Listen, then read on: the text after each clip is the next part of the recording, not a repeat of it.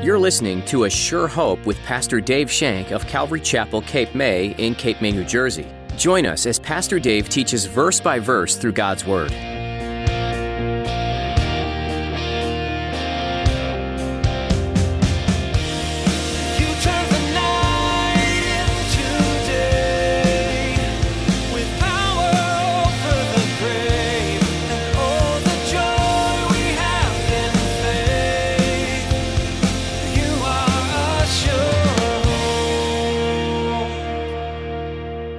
Moses assumed that our sorrow is going to be replaced by joy, that it's replaced by joy. No, the promise is that the very thing that caused sorrow is going to be the cause of your joy.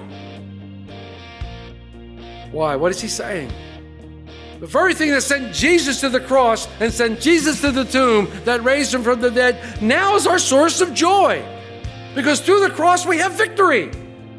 We have victory over sin through the cross.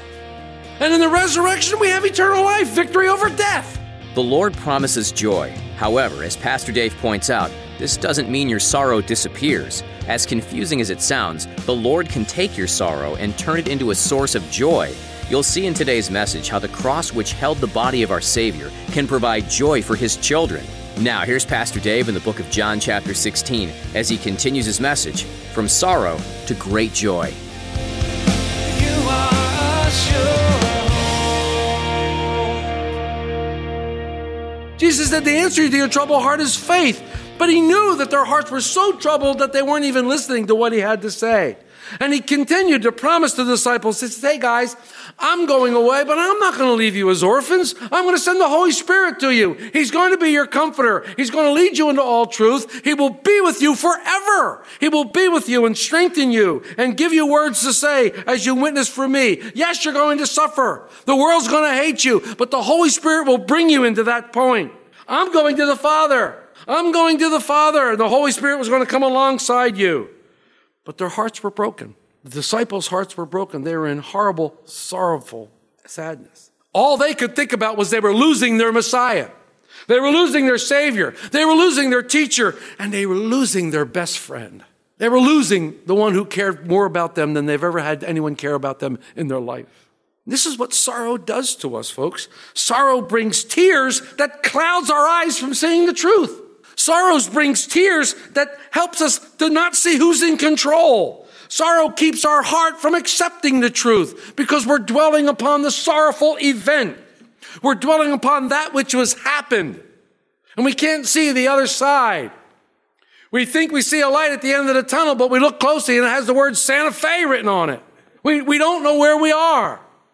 Jesus told his disciples many things that night as they made their way to the Garden of Gethsemane. Yes, he was leaving, but he tried to encourage them with the promise of the Holy Spirit. He tried to get them focused on what God was going to do for them. Not what the world was happening, but what God was going to do.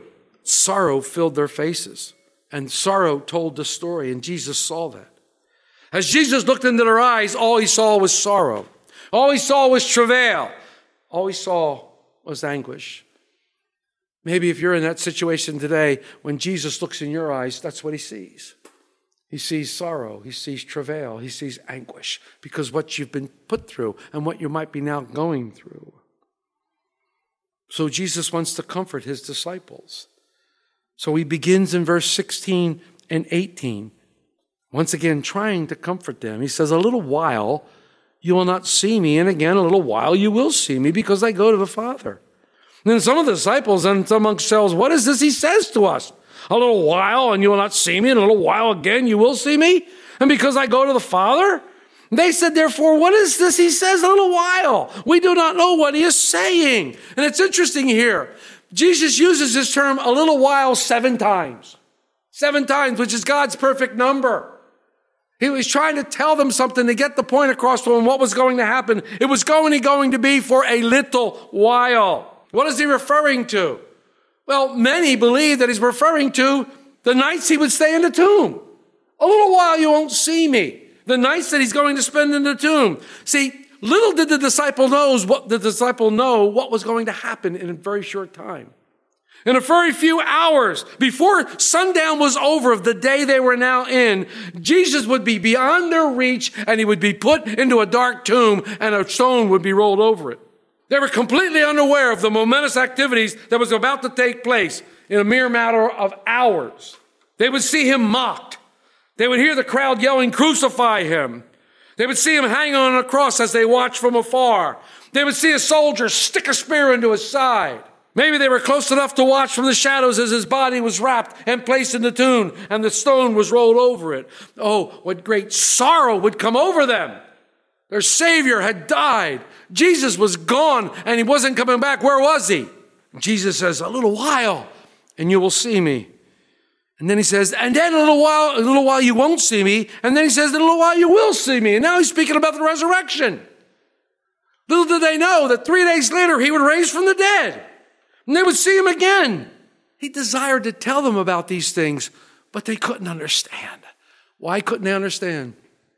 Because their hearts were too full of sorrow. Their hearts were too full of grief to grasp what Jesus was saying. How could our Messiah be put to death? This doesn't fit my preconceived notion.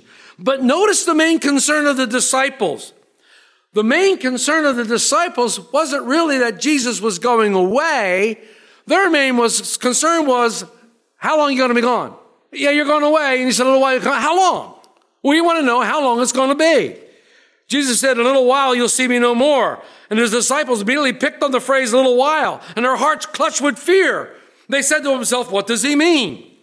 Their attention is on well on that as well as his words, I'm going to the Father. Why does this have to happen? What does this mean? He's going to the Father. And here again, he's relating the relationship to his uh, the relationship with the Father, the resurrection, and then his eventual ascension into heaven. You see, their focus of their concern is on the when and the why. Their focus is not on the who. The focus is on themselves and how everything is going to affect them. I don't know about you, but I've been there. And had I been there that day, I would have asked the same thing. I would have asked the same question. Why? Because I'm always concerned about how long the trial is going to last. How long do I have to go through this, Lord? How long are you going to be silent? How long do I have to go through this? I mean, I want it over now. I live in a me, me, now, now society. I can go to, I can go to McDonald's and get a hamburger like that. Certainly, Lord, you can take care of my problem like that. That's how we feel. How long? These are the questions we ask. Why and how long? Instead of Jesus explaining to them or them asking Jesus the question, they begin to discuss themselves. Are they embarrassed to ask him? It sounds like some kind of mystery. What do you mean, a little while you'll be gone, a little while we'll see you? It sounds like double talk. It sounds like a paradox. You know, it's amazing how when you don't have all the facts, you can be so confused. You realize when you don't have all the facts of things are going on, you're very, very confused, and you often make the mistake of, of a judgment on incomplete evidence. I am amazed at how many people have opinions and make judgments on issues when they only have partial facts. They don't have all the information, but they make a judgment. Jesus could perceive their confusion, so he tenderly seeks to clarify them. He tenderly seeks to show them the events that will soon transpire. Jesus answers the troubles disciples. He ignores the whole matter of time. Let's read 19 and 20. Now, Jesus said to them that they, Jesus knew that they desired to ask him, and he said to them, Are you inquiring among yourselves about a little while and you will see me again, and a little while you will see me? Most assuredly, I say to you that you will weep and lament, but the world will rejoice, and you will be sorrowful, but your sorrow will be turned to joy. I love the patience that Jesus has with his disciples. I really do. He didn't look at them and go, You knuckleheads, what's wrong with you? How come you don't understand this? And that's not Jesus. He didn't say that. I would say that, but Jesus didn't say that. He patiently and tenderly explains their emotional trauma that they are about to experience. You're going to go through an emotional time. His answer stresses the process and that the result is going to follow. Yes, this is going to happen to you. This is going to happen to you. The why and the how long, I'm not worried about that. But this is going to happen to you. There's going to be a period of sorrow. It's inevitable. It will happen. I can't spare you from that, guys. That's going to happen. That's an emotion. But your sorrow will be turned to joy.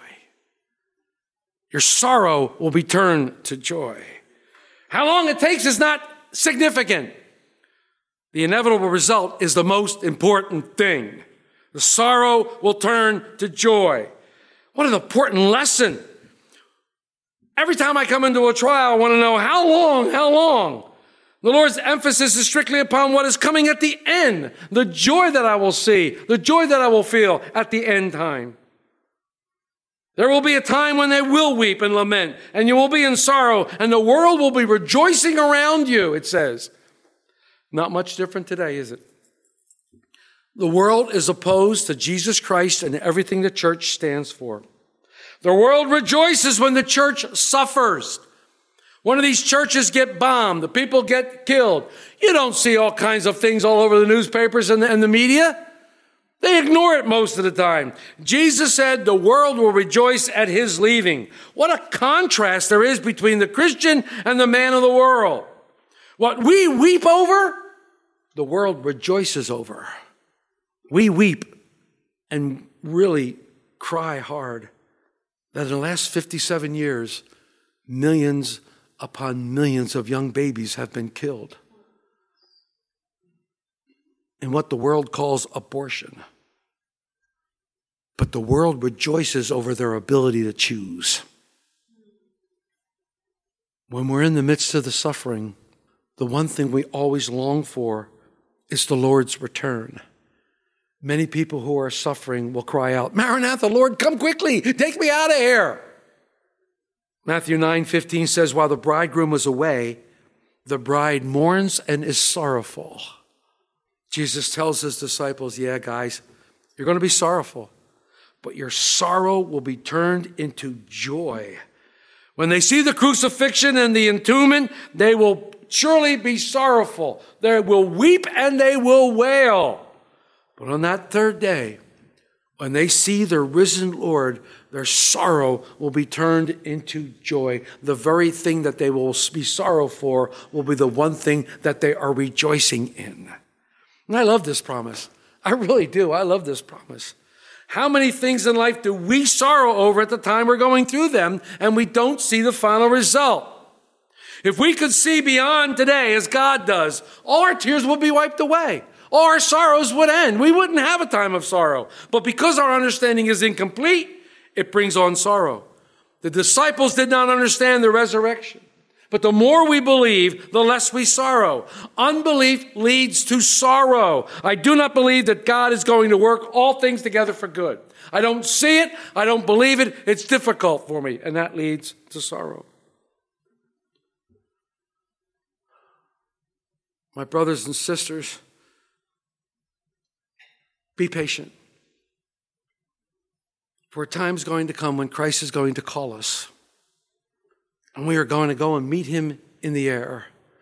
We are going to be with Christ. We will either meet him in the air or some of us will go through that valley of the shadow of death. But when we see him face to face, what joy will fill our hearts. We sang about it today in How Great Thou Art. What joy will fill my heart when Christ shall come. Oh my. But see, I think Christ can come to you in the midst of a horrible circumstance, and what joy will fill your heart, even in the midst of the horrible circumstance. What joy will fill your heart when Christ comes to you and ministers to you, just like he did to Jeremiah in the time of your woe, in the time of your sorrow, when he comes and wraps his arms around you and says, Take courage, my sweet child. Take courage, my love. The end is near. I'm coming for you. I'm here. I believe then our sorrow turns to joy, our mourning turns to dancing. The Lord wants to illustrate his point. So he, he, he brings forth an illustration that he hopes that, that they can understand and uses this beautiful figure of childbirth in 21. He says, a woman, when she is in labor, has sorrow, but because her hour has come. But as soon as she has given birth to the child, she no longer remembers the anguish for the joy of the human being has been born into this world. The joy of a human being. When a baby is dedicated, we, we dedicate babies here, and they're, they're fun to hold, and I love to hold them. I love to smell them. They're so much fun to be around. The face of the mother is just nothing but pure joy. Nothing but pure, pure joy. But in the midst of that labor, don't get around them because they can be dangerous people. Don't get around them because they can be very dangerous during that time. But man, when that baby's being dedicated, they're all joy and happy. The same baby that brought them such distress, such pain, such anguish during those times of labor are now such a source of joy, such a joy of wonder in their hearts. And this is what Jesus is saying. This is what's going to happen. This is going to happen to them. It's so different than what we usually think. Moses assumed that our sorrow is going to be replaced by joy, that it's replaced by joy. No, the promise is that the very thing that caused sorrow is going to be the cause of your joy. Why? What is he saying? The very thing that sent Jesus to the cross and sent Jesus to the tomb that raised him from the dead now is our source of joy. Because through the cross we have victory. We have victory over sin through the cross. And in the resurrection, we have eternal life, victory over death. So the things that we were sorrowful for now has brought us complete and utter joy. This is one of the revelations, one of the greatest principles, and it's a mark of authentic Christianity. One of the ways in which we see the Lord at work in our life. He takes the very thing that causes us heartache and turns it into joy. I love it. He says, therefore, because of everything I just said, guys, now you have sorrow, but I will see you again, and your hearts will rejoice, and your joy no one will take from you. What encouraging words! What encouraging words. I hope you're hearing that today. What encouraging words. Your spirit is going to go through a great time of travail, guys, but all the sorrows will be forgotten when you see the risen Lord. You're going to have a horrible time of anguish. You're going to have a horrible time of trail. But when you see the Lord, your heart is going to rejoice. Living in a Christian life in an evil world can be a painful experience. Can be a horrible experience, but guys, those first five seconds in heaven are more than going to make up for any sorrow that you might feel. Those first five seconds are going to more than make up than anything you've ever experienced on this earth. One glimpse of Jesus' face. What sorrow? What are you talking about sorrow? You will be so happy. You will be so elated to see him. But you're only going to look at him for a minute because then you're going to dive to your, you'll be down. Thing I like about walking with the Lord through this, this time is even though the path is often veiled before me, and I might be passing through some deep valley of sorrow. I might be going some fiery affliction. The past might seem dark. It, it might seem gloomy. It might seem clouded. And there might be dangers on every side. But I know at the end, I know at the end of this travail, at the end of this trial, at the end of this horrible time, Jesus is going to be standing there with his arms wide open. He's going to be standing there looking at you, standing there. You know, Paul knew this. Paul knew this. Of anybody who knew it, Paul knew this. Of all the times that Paul was, things that happened to the Apostle Paul, he knew this. He knew this, and he says in chapter 8, in verse 18, listen to what he says. He says, For I consider that the sufferings of this present time are not worthy to be compared with the glory which shall be revealed in us when we see the Lord. As a Christian, we're going to experience suffering. Count on it. Put it on your refrigerator. Count on it. Because in reality, we've become alien to this world in which we live. This world is dominated by the flesh. It's dominated by men who are dominated by the flesh. We are a minority. We are in the minority, folks, and we're getting slimmer and slimmer, it seems. The majority of people in the world are living after the flesh. We are aliens because we live entirely a different lifestyle as we live after the spirit. It's different. They can understand it. And, and, and when a person can understand you, They always want to threaten you. We always want to put down or get rid of that which we don't understand. Jesus said, Rejoice when you're persecuted for righteousness' sake. Blessed are you when men revile you and persecute you and say all manner of evil against you falsely for my name's sake. Rejoice and be exceeding glad, for great is your reward in heaven. Amen. So Jesus says, in the hour of suffering or persecution, the hour of sorrow, and the hour of sadness, he points to the glory that awaits us. Get our eyes fixed off those circumstances. Get our eyes fixed off those things and look unto Jesus. Look unto Jesus, the author and finisher of our faith, who the joy set before him endured the cross, despising all shame. Yes, he suffered, but as he suffered, he was looking forward to the glory of being with the Father once again. He was looking for that glory on the cross, and he was able to redeem us, mankind. So in the suffering, we should not be looking at the suffering, but we should be looking at that glorious kingdom which is going to come when the Lord comes and claims us for his own. For the present sufferings are not worthy to compare to what's going to be revealed to us.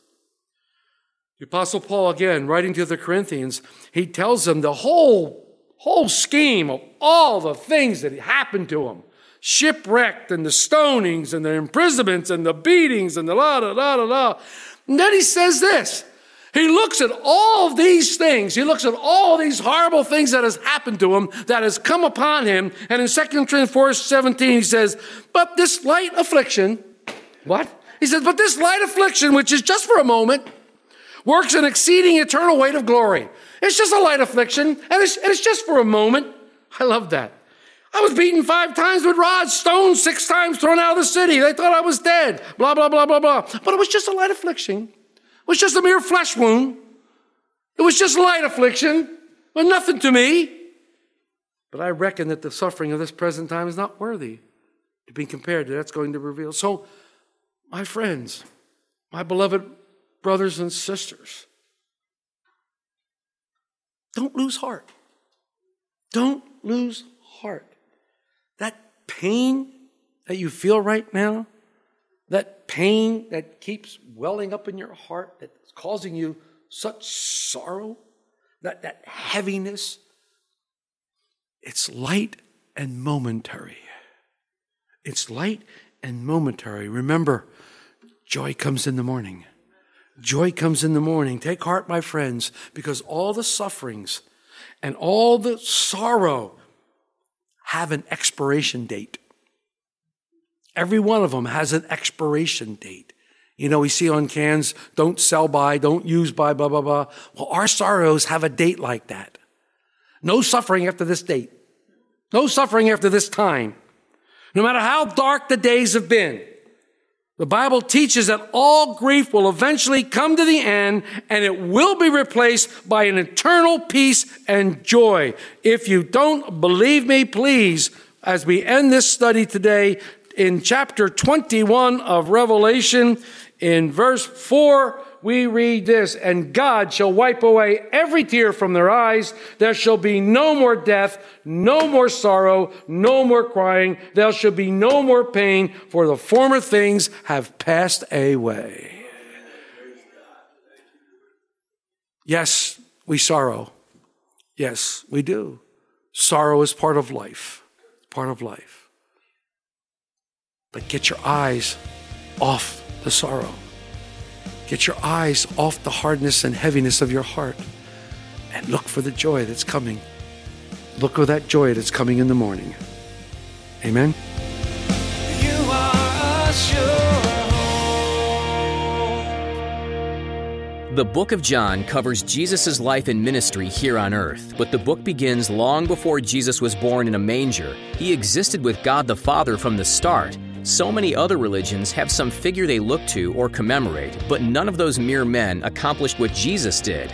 Jesus came as a man and died, but then he came back to life because he's God. No other man can claim that remarkable feat. Only God could do this, and therefore, the only true one to follow is Jesus. What might be holding you back today in believing all that God says He is and does? If you have some questions you'd like answered, we'd be happy to try and answer these questions or pray with you about what's weighing on your heart. Please don't hesitate to call us at 609 884 5821. Again, that number is 609 884 5821. Keep looking to Scripture for answers and know that we care about the journey you're on. We're so glad you tuned in to A Sure Hope today. You can hear more messages like this one from Pastor Dave at our website. Just click on the Messages tab when you visit ASureHopeRadio.com. We'd love to meet you too. Find out how you can join us for worship at Calvary Chapel Cape May by visiting ASureHopeRadio.com. You'll also find us on Facebook and YouTube. Links for both are at ASureHopeRadio.com. There's more to learn from the book of John next time, so be sure to join us again on another edition of A Sure Hope.